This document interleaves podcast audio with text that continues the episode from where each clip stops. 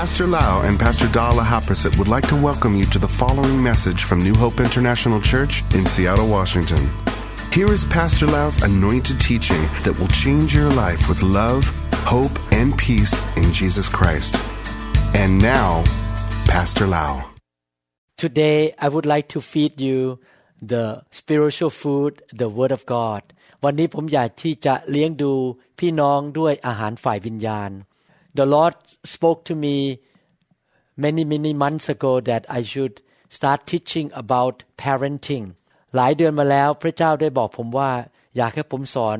เรื่องเกี่ยวกับการเป็นคุณพ่อคุณแม่การเลี้ยงลูก Therefore I would like to take this opportunity to teach you the subject of parenting how to raise your kids in a godly way วันนี้ถึงอยากจะ มีโอกาสได้สอนเรื่องเกี่ยวกับการเลี้ยงลูกแบบที่พระเจ้าอยากให้เราทำ Today I would like to focus on the father's responsibility or the father's mandate วันนี้อยากจะพูดถึงสิ่งที่พระเจ้ามอบหมาย ให้ความรับผิดชอบแก่คุณพ่อ Let us pray and believe God together that we will be the good soil to receive the word and produce much fruit วันนี้เราจะอธิษฐานขอพระเจ้าให้เราเป็นดินที่ดี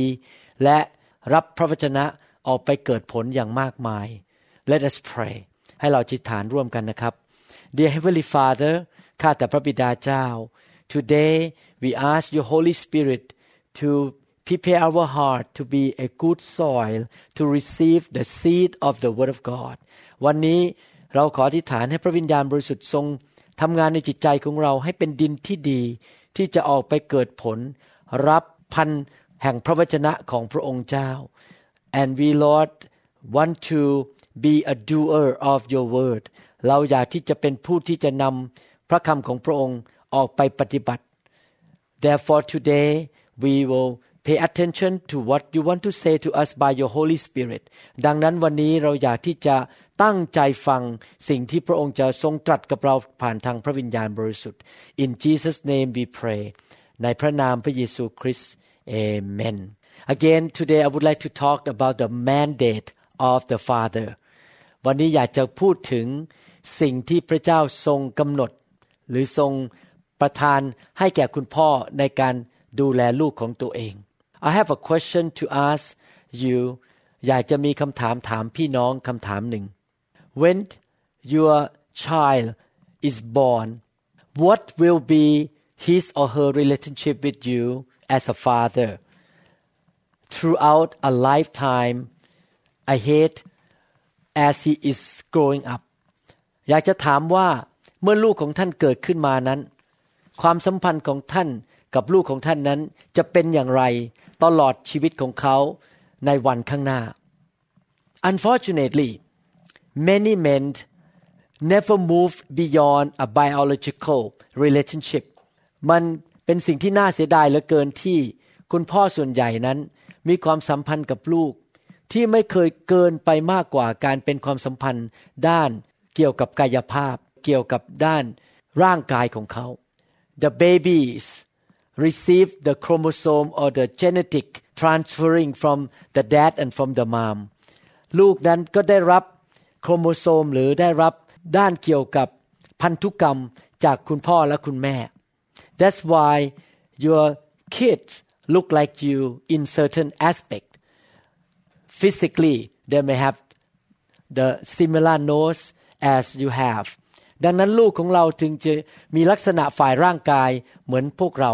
เช่นอาจจะมีจมูกคล้ายๆพวกเรา but that is the most basic biological relationship that man or father can have with his children แต่นั่นเป็นความสัมพันธ์ที่มีต่อลูกของเราในระดับที่พื้นฐานมากที่สุดคือระดับร่างกาย The second level of relational commitment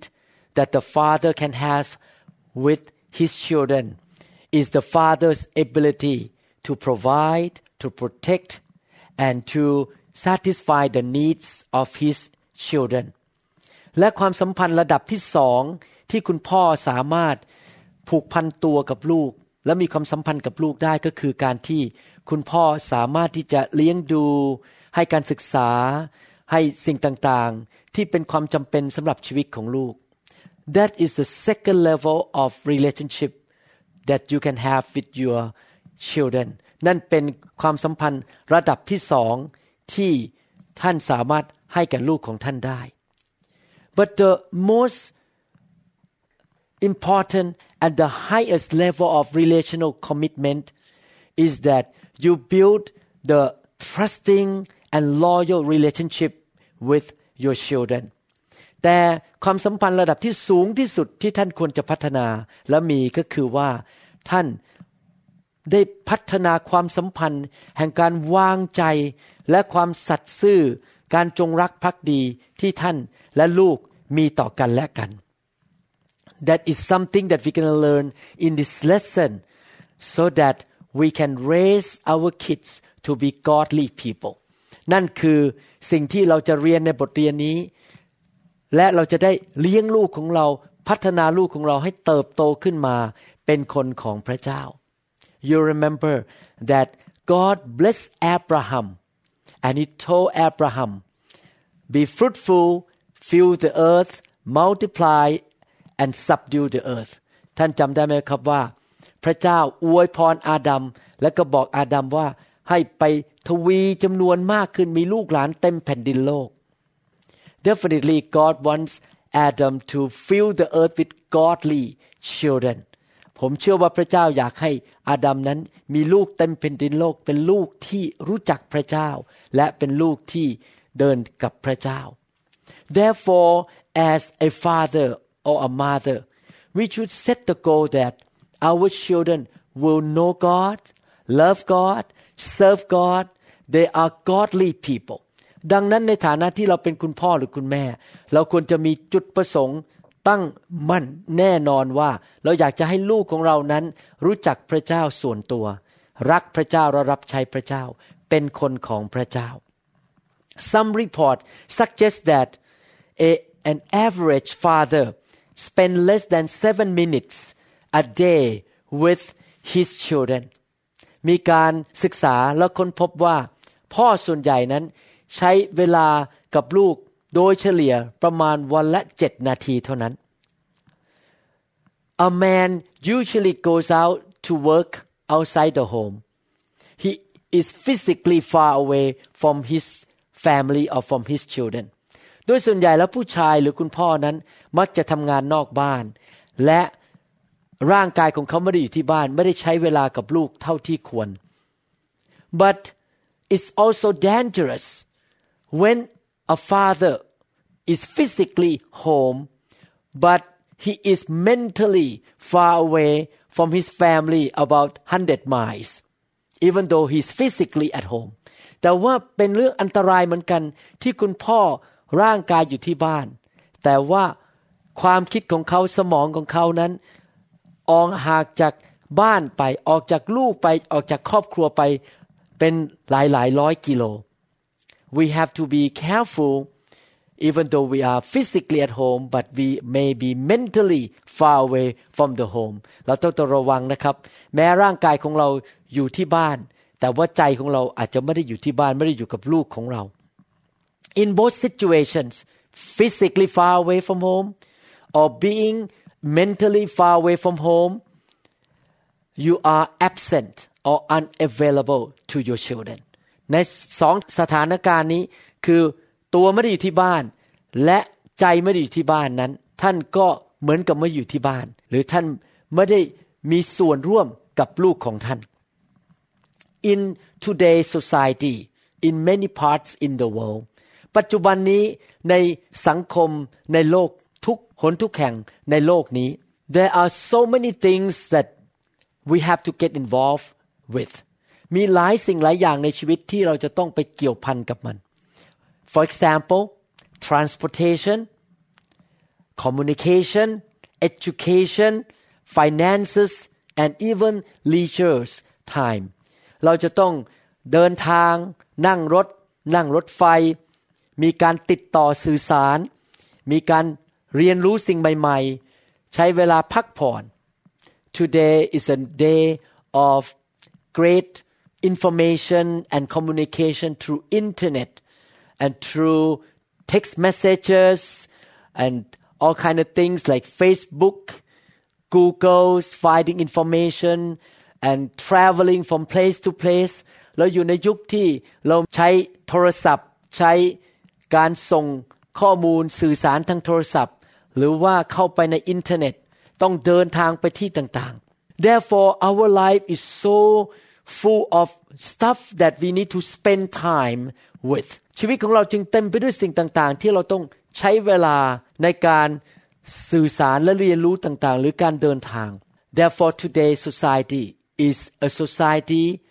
of time schedule and time management ดังนั้นในปัจจุบันนี้เราจึงอยู่ในโลกที่เกี่ยวกับการต้องตั้งเวลาต้องตั้งว่าวันหนึ่งวันหนึ่งเราจะทำอะไรบ้าง แต่ละวันแต่ละวันเราจะต้องมีการที่จะดูว่าเราจะใช้เวลาอย่างไร ตั้งแต่เช้าจนเราเข้านอน we are really a slave to the clock to the time every single day เราจึงเป็นเหมือนกับทาสของเวลาหรือของนาฬิกา I give you example when I walk into my medical office at 8 a.m. the clock start to run and I have patient come in every 15 minutes เมื่อผมเดินเข้าไปในคลินิกของผม ทุก 15 นาที นาฬิกาก็เริ่มเคลื่อนไปแล้ว ก็จะมีคนไข้เข้ามาทุก 15 นาที I have to look at my clock making sure that I will not be late for the next patient ผมก็ต้องดูนาฬิกาของผม เพื่อให้มั่นใจว่า ผมไม่ช้าสำหรับการที่จะคุยกับคนไข้ของผม คนต่อไปที่จะเข้ามา I have been pressured by the time schedule or time allocation ชีวิตของผมก็ถูกผลักดันด้วยเวลาที่ถูกตั้งไว้ที่เราจะต้องจัดตารางเวลาของแต่ละวัน จะต้องมีการบริหารเวลาของเรา and this concept of practice has been spilled into the family life และการใช้เวลาการจัดตารางเวลานั้น ก็เลยเลยเข้าไปในชีวิตครอบครัวด้วย we set the time to meet our kids or sometimes even to our wife เราต้องตั้งเวลาที่จะต้องเจอลูกของเรา และเจอภรรยาของเรา sometimes my schedules are so busy that my wife kind of joke with me that do I need to make an appointment to see you หลายครั้งงานของผมยุ่งมากจนกระทั่งภรรยาของผมนั้น มาล้อเล่นกับผมบอกว่า เอ๊ะนี่ต้องมีการขอนัดเจอสามีของฉันไหมเนี่ย and I laugh about it แล้วผมก็หัวเราะ because I understand how she feel เพราะผมรู้ว่าเขารู้สึกยังไงที่มีสามีที่มีงานยุ่งมาก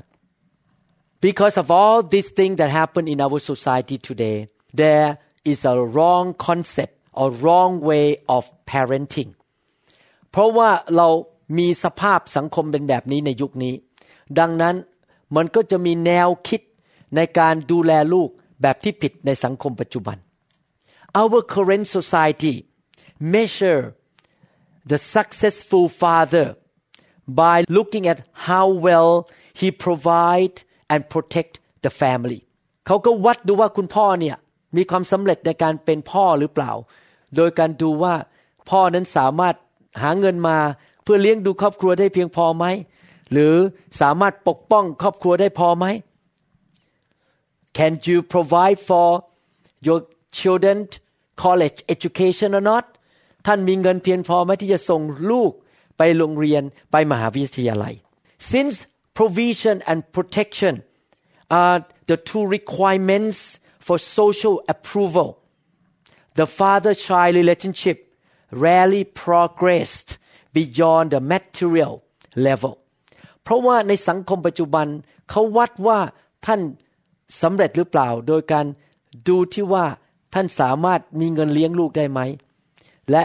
ให้สิ่งต่างๆ วัตถุต่างๆ แก่ลูกได้ไหม ดังนั้นสังคมปัจจุบันก็วัดว่าความสัมพันธ์ของท่านกับลูกนั้นจะสำเร็จหรือไม่ก็อยู่ที่จุดว่ามีเงินมีทอง มีข้าวของให้ลูกหรือเปล่า Dad has busy schedule to be able to provide คุณพ่อก็เต็มไปด้วยงานธุระปะปังมากมายที่จะหาเงินมาเลี้ยงลูก และเลี้ยงภรรยา therefore many fathers think that it's a primary responsibility or the job of the mom to take care or to raise their kids by herself ดังนั้นพ่อหลายคนก็เลยคิดว่าเป็นหน้าที่ของคุณแม่ที่จะเลี้ยงลูกอยู่คนเดียว some father might have thought that okay because my wife carried the baby in the womb by herself therefore she should raise my kids by herself พ่อหลายคนคิดว่าในเมื่อคุณแม่ก็ตั้งท้อง แล้วก็มีเด็กอยู่ในท้องอยู่คนเดียว ก็เลี้ยงลูกไปอยู่คนเดียวก็น่าจะโอเคแล้ว God never intends to exclude dads from parenting totally พระเจ้าไม่เคยคิดว่าจะให้แยกคุณพ่อออกไปจากการดูแล ลูกของเขา but the average father in the world do the parenting from a distance แต่คุณพ่อมากมายนั้นเลี้ยงลูกจากระยะห่างๆไม่ได้อยู่ใกล้ลูก we have to be careful not to follow this traditional model of parenting เราจะต้องระวังที่เราจะไม่ดูแลลูกของเราเลี้ยงลูกของเราแบบที่ผมพูดมานี้ that means mom raise the kids by herself and dad disappear in order to go out to earn the income and give the uh, financial support to the family ที่เป็นแบบที่แบบโลกเขาทำก็คือว่าคุณแม่เลี้ยงลูกอยู่คนเดียว แล้วก็คุณพ่อก็ออกไปหาเงิน แล้วก็ดูแลครอบครัวโดยการเอาเงินมาให้แก่ครอบครัว Actually it's nothing wrong about going out to work and be a provider ที่จริงไม่ได้ผิดอะไรนะครับ ที่ออกไปทำงานและ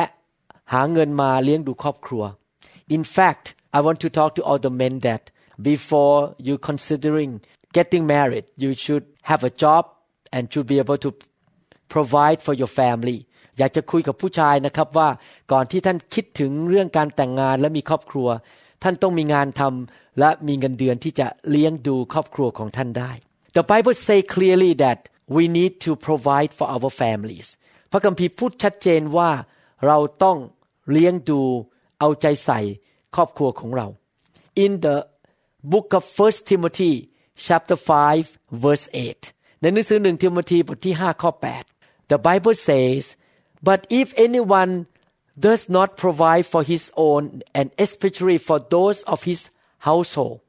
he has denied the faith And is worse than an unbeliever พระคัมภีร์บอกว่า แต่ถ้าแม้ผู้ใดไม่เลี้ยงดูวงญาติของตน และโดยเฉพาะอย่างยิ่งคนในบ้านเรือนของตน ผู้นั้นก็ได้ปฏิเสธความเชื่อเสียแล้ว และชั่วยิ่งกว่าคนที่ไม่ได้เชื่อเสียอีก however there is more responsibility for the dad to do beyond just provision and protection แต่ที่จริงแล้วคุณพ่อมีหน้าที่มากกว่าแค่ ออกไปหาเงินมาเลี้ยงดู และปกป้องครอบครัว That is the mandate or the duty to establish a trusting relationship with your children นั่นก็คือการที่มีหน้าที่รับมอบหมายจากสวรรค์ที่จะมาสร้างความสัมพันธ์กับลูก ที่มีความไว้วางใจกันและรักกัน This relationship that we want to build is based on the word trust และความสัมพันธ์นี้อยู่บนรากฐานของการไว้วางใจกัน Many fathers know that it is very important to spend the quantity and the quality time with their children พ่อส่วนใหญ่รู้ว่ามันเป็นสิ่งที่สำคัญมากที่จะต้องใช้เวลาที่มีจำนวน มากพอและเวลาที่มีคุณค่ากับลูกของเขา The fathers may plan to go out to do the walk with his children พ่ออาจจะบอกว่านัดลูกไปเดินด้วยกัน Some fathers may plan to spend time playing basketball or baseball or swimming with his children หรือพ่อบางคนอาจจะใช้เวลาในการไปเล่นฟุตบอล ไปเล่นบาสเกตบอล หรือไปว่ายน้ำกับลูกของตนเอง Yes it's important to spend the quantity and quality time แน่นอนจำเป็นมากที่ท่านจะต้องใช้เวลาจำนวนมากพอ และการใช้เวลาที่มันมีคุณค่า you don't just sit on the couch with your children and watch TV and never talk to each other that is not a quality time ไม่ใช่นั่งดูหนังกับลูกที่ couch ในบ้านแล้วก็ไม่เคยคุยกันเลย นั่นไม่ใช่การใช้เวลาที่มีคุณค่า but many times we miss the point of why we spend time แต่หลายครั้งนั้นเราพลาดไปและไม่เข้าใจว่าทำไมเราใช้เวลา we just focus on spending time to fulfill the time slot or time allocation that we put into our daily schedule เราก็คิดว่า เอ๊ะ เราก็ใช้เวลาแล้วอะตามที่เราลงไว้ในตารางเวลาของเราแต่ละวัน we think that okay I gonna spend time with my children 7 p.m. to 8 p.m. we gonna go out and walk the dog together เราก็คิดบอกว่าก็เวลา7ถึง8โมงเราตั้งเวลาในไว้ว่าเราจะออกไปเดินกับลูกแล้วเอาหมาไปเดินด้วย สุนัขไปเดินด้วย แล้วเราก็คิดว่าเราก็ทำสำเร็จแล้วคือเวลาที่เราใช้ไป but I want to make sure that you understand that there is more than just spending quality time and quality time อยากจะหนุนใจว่ามันไม่ใช่แค่เป็นการไปใช้เวลาจำนวนหนึ่งและใช้เวลาที่เหมือนกับทำอะไรที่มีคุณค่าเหมือนมีความหมาย we need to understand that what important is the question what comes out of that quality time and quantity time แต่สิ่งที่สำคัญมากกว่าก็คือ อะไรคือผล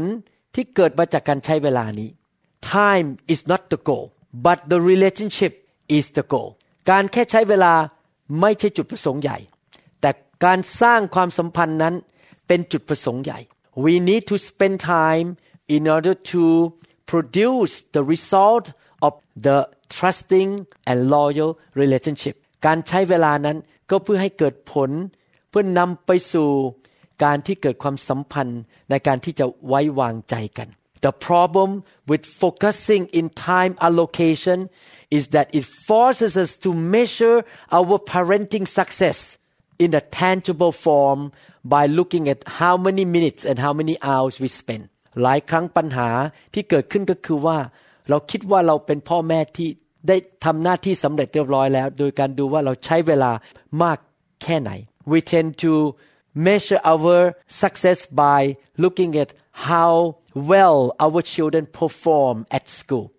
แล้วก็ดูว่าเอเนี่ยเราสำเร็จไหมถ้าลูกเราสามารถทำคะแนนได้ดีหรือเปล่าที่โรงเรียน we measure our success by looking at how much they achieve in their football game or in their music class แล้วก็ดูว่าลูกของเรานั้นสำเร็จแค่ไหนในการเรียนดนตรีหรือไปเล่นกีฬา เราก็คิดว่าถ้าเขาทำได้ดี การเป็นพ่อแม่ของเราก็สำเร็จ but we forget that the third and the highest level of relationship is about our relationship with them personally แต่เราลืมไปว่าสิ่งที่สำคัญที่สุดในการเป็นคุณพ่อคุณแม่และเลี้ยงลูกก็คือความสัมพันธ์ที่เรามีต่อลูก you can see now that I try to lead you to something here ท่านเห็นไหมว่าผมกำลังจะนำท่านไปสู่บางสิ่งบางอย่างที่สำคัญ now I would like to ask the question ตอนนี้ผมอยากจะขอถามคำถาม do your children trust you คำถามคือว่า ลูกของท่านวางใจท่านหรือเปล่า do they ask your advice or it is always that they go to their mom for the advice trust is the foundation on which any good relationship is built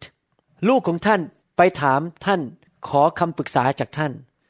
ขอคำแนะนำหรือเขาไปหาคุณแม่แทนที่จะไปหาท่าน ท่านรู้ไหมว่า การวางใจนั้นเป็นรากฐานเป็นพื้นฐานที่สำคัญในการสร้างความสัมพันธ์ทุกประเภท building a trusting relationship with our children should be our first consideration as fathers when you are spending time with your children การสร้างความสัมพันธ์ที่วางใจกันนั้น เป็น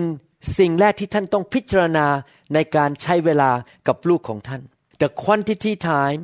the quality time with your children should be the time of building trusting relationship การใช้เวลาเวลาที่ยาวพอสมควร หรือการใช้เวลาที่มีคุณค่านั้น ควรจะมีผลทำให้เกิดความสัมพันธ์กับลูกของท่านที่เกิดการวางใจกัน all relationships depend on trust especially family relationships ความสัมพันธ์ทุกประเภทต้องการการวางใจ โดยเฉพาะความสัมพันธ์ในครอบครัว the reason we can give our children certain freedom is because we trust them เหตุผลที่เรายอมให้เขาลูกของเรานั้นทำบางสิ่งบางอย่างนั้น ก็เพราะว่าเราวางใจลูกเราจริงไหมครับ and the reason your children come to you when they have a sensitive concern or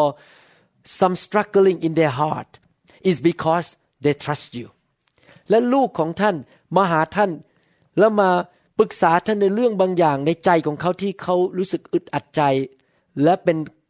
สิ่งที่ไม่อยากให้ใครรู้นั้น เพราะเขาวางใจท่าน The bridge of trust that cause our children to accept our faith and value is something you must build and develop while they are growing up สะพานแห่งความวางใจนั้น ที่จะนำให้ลูกของท่านมาหาท่าน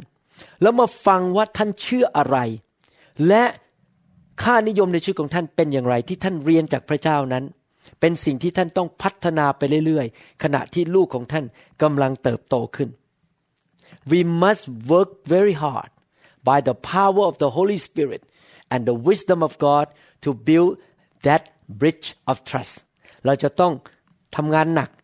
พึ่งพาพระวิญญาณ พึ่งพาสติปัญญาจากพระเจ้า ในการสร้างสะพานที่นำไปสู่การวางใจนั้น when they trust us they will trust our words เมื่อลูกของเราวางใจเรา ลูกของเราก็จะวางใจคำพูดของเรา when they trust us when our children trust us they will trust the word of God that we speak from our mouth เมื่อลูกของเราวางใจเรา เขาก็จะวางใจพระวจนะที่เราพูดออกมาจากปากของเรา when our children trust us they will trust our godly advice that we receive from the Holy Spirit and from the Bible เมื่อลูกของเราวางใจเรา เขาก็จะวางใจ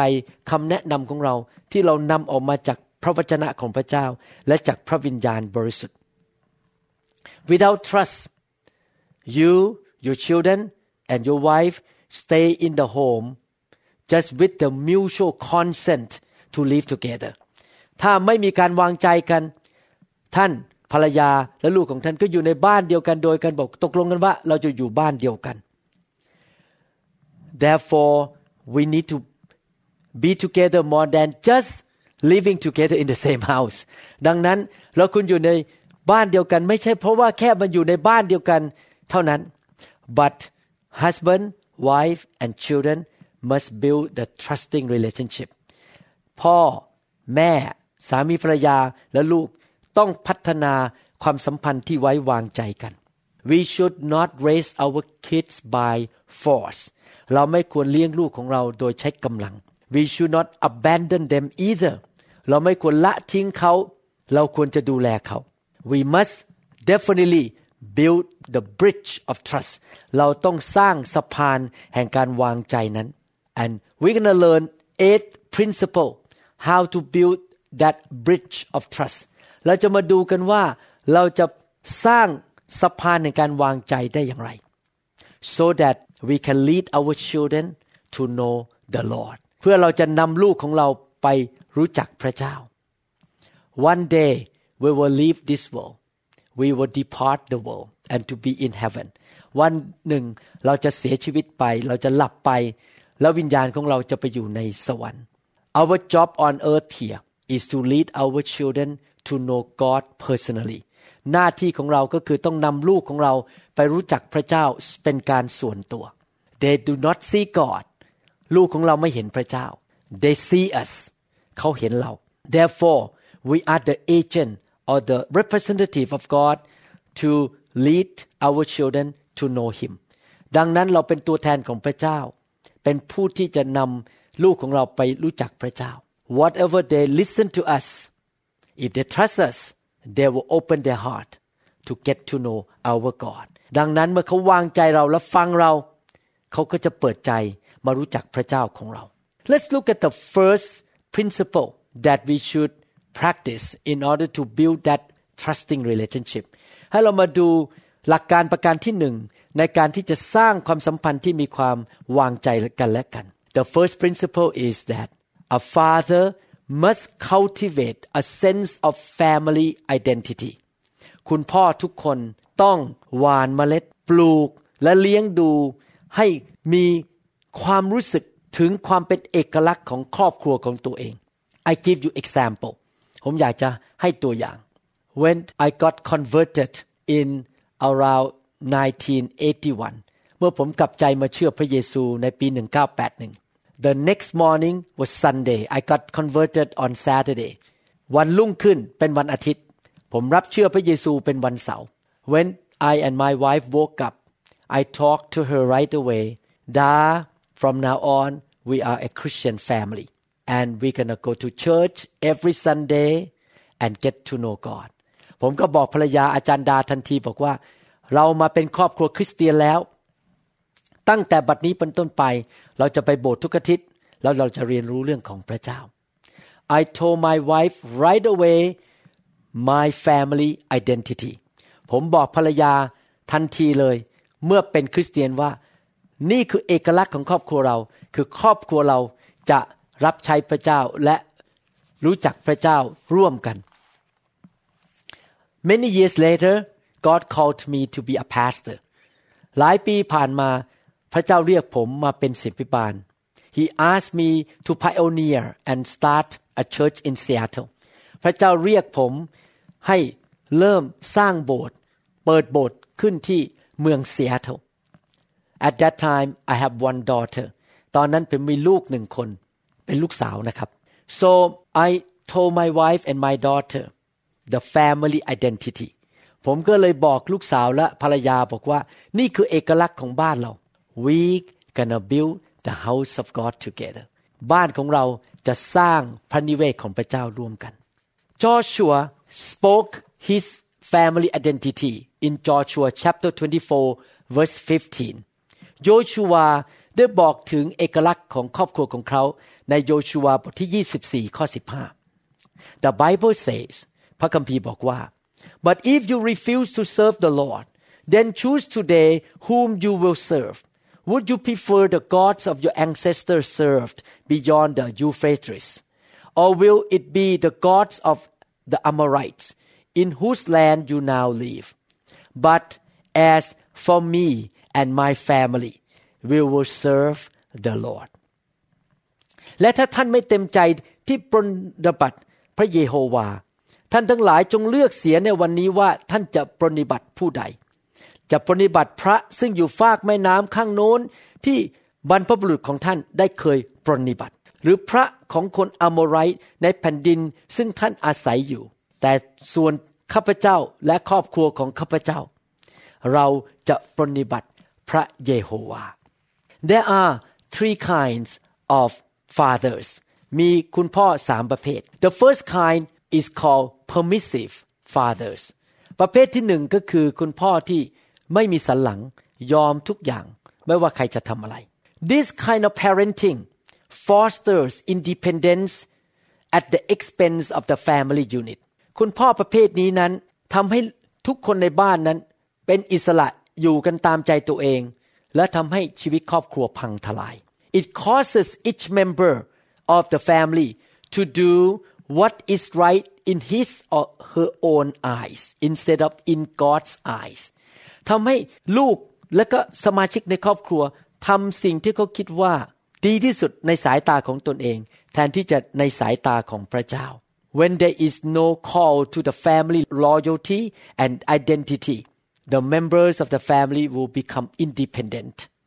and they don't have loyalty to one another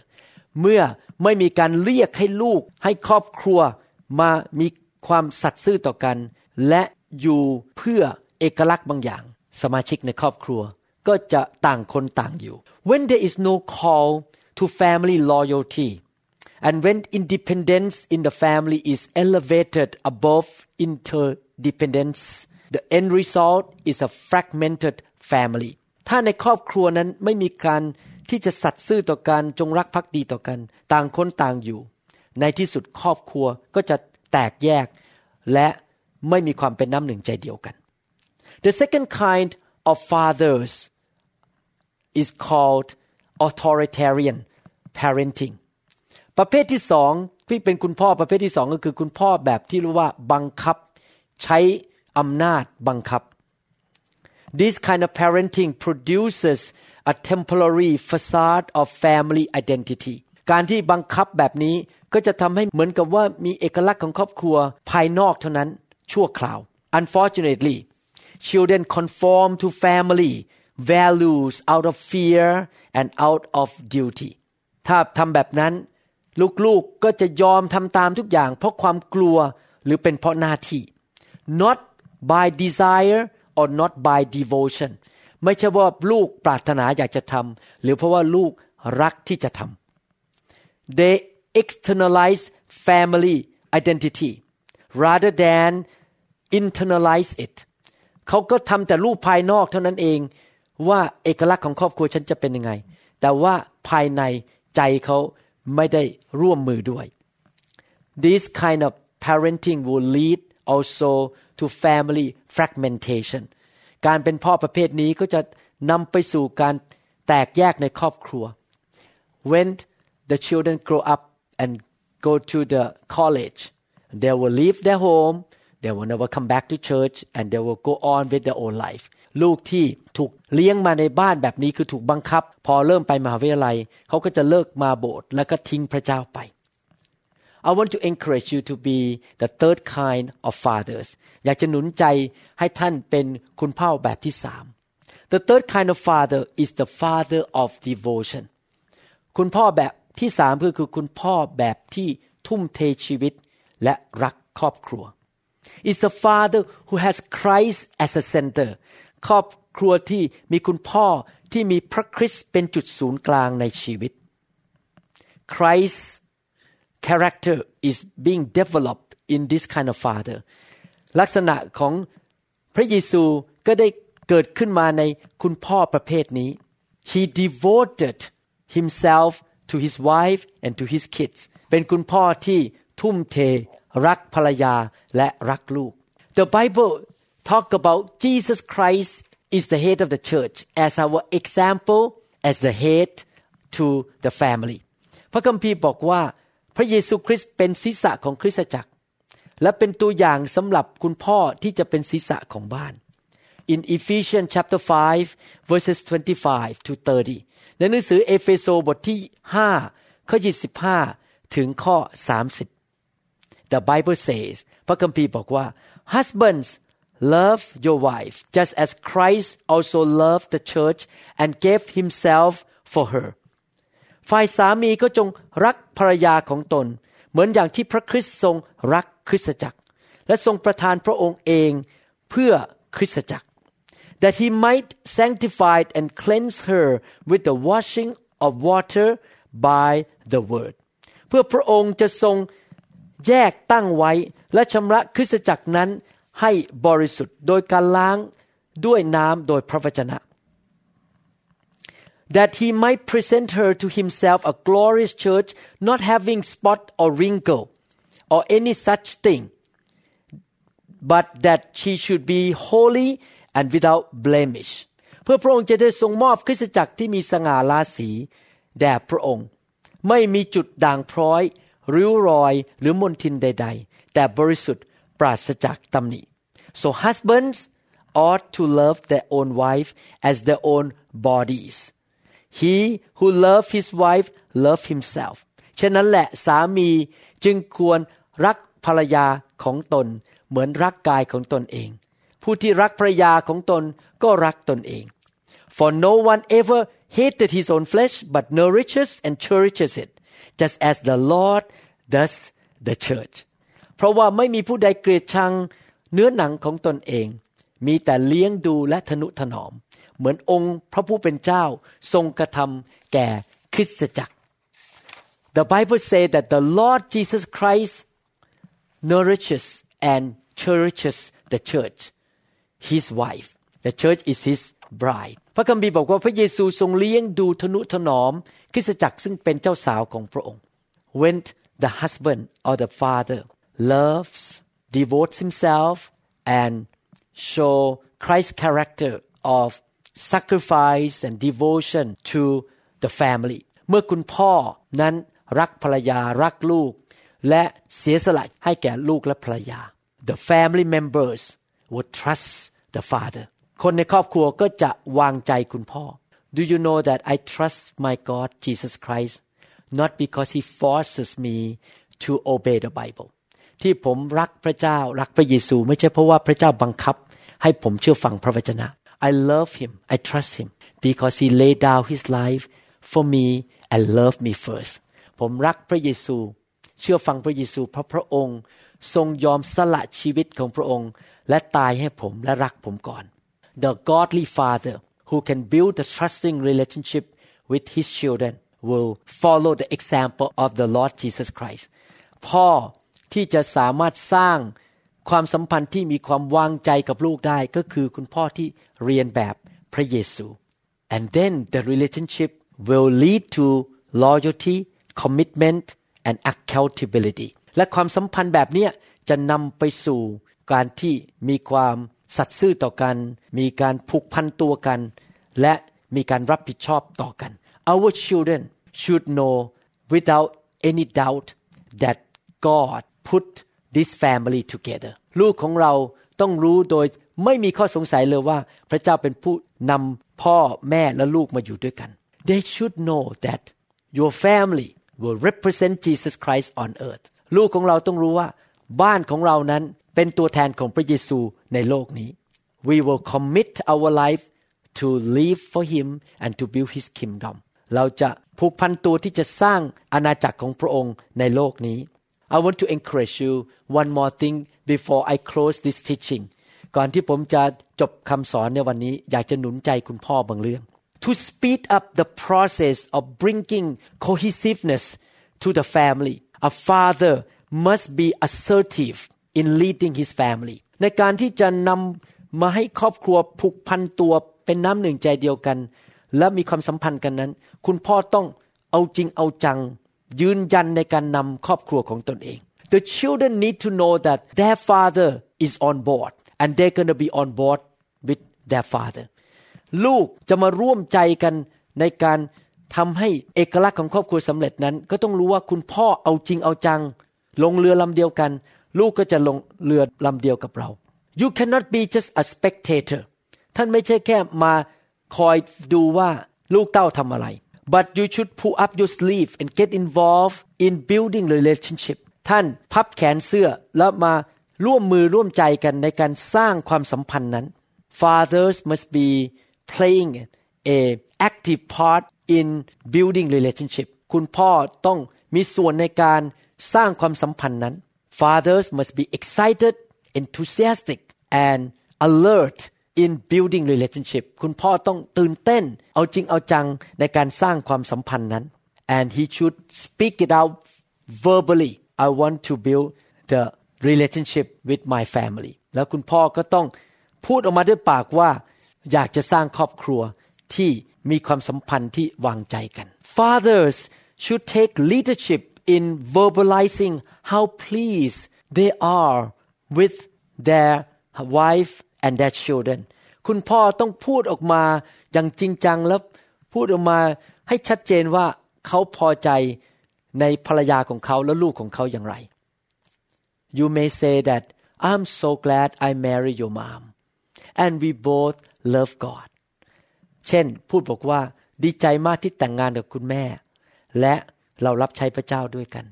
I'm so proud of you kids that you go to church with me and mom every Sunday พูดออกมาสิครับว่า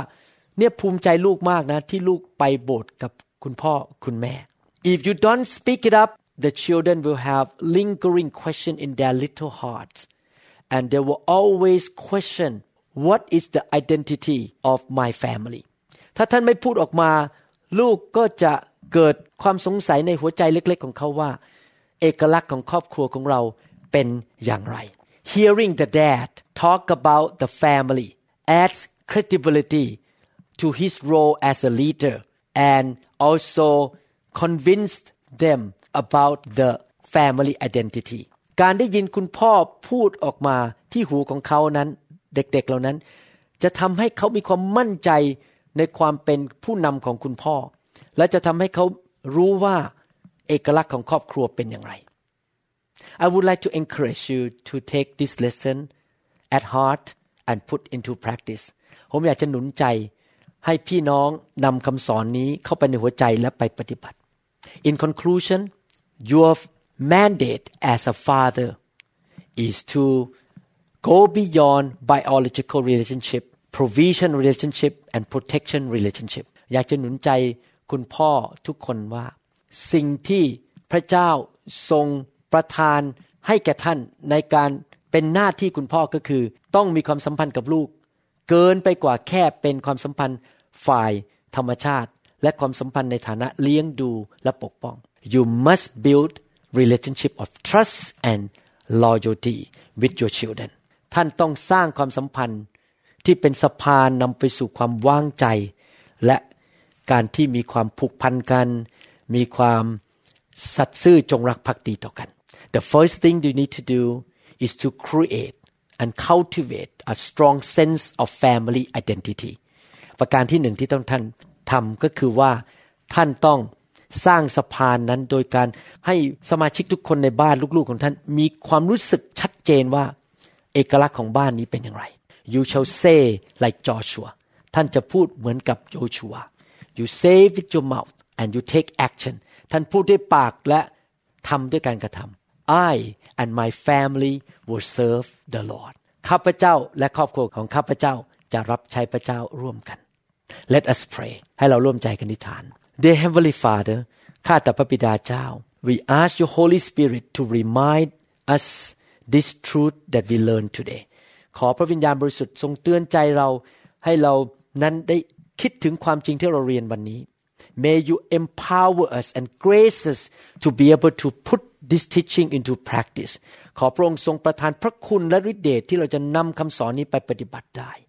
May you build many many God families in the church today all over the world ขอพระเจ้าช่วยให้มีครอบครัวที่เป็นครอบครัวที่รักพระเจ้าอยู่เพื่อพระเจ้า ในคริสตจักรต่างๆ ทั่วโลกนี้ I thank you Lord for teaching me and teaching everybody who listen to this teaching ข้าพเจ้าขอขอบคุณพระองค์ ที่พระองค์สอนทุกคนที่ฟังคำสอนนี้ และสอนลูกด้วย We promise you Lord that we will do our best to practice what we learn เราขอสัญญาพระองค์ว่าเราจะทำดีที่สุด ที่จะนำคำสอนนี้ไปปฏิบัติ In Jesus name we pray ในนามพระเยซูเราอธิษฐาน Amen I'll meet you in the next session God bless you พบท่านในครั้งหน้านะครับ ขอพระเจ้าอวยพร We trust that this message is ministered to you. If you would like more information about New Hope International Church or other teaching CDs, please contact us at 206 275 1042. You may also visit our website online at www.newhopeinternationalchurch.com. To them all gathered in your name, I lift to you this new praise song. All the wrongs I have ever done have been washed away by your only Son. Bring me your tired, you said.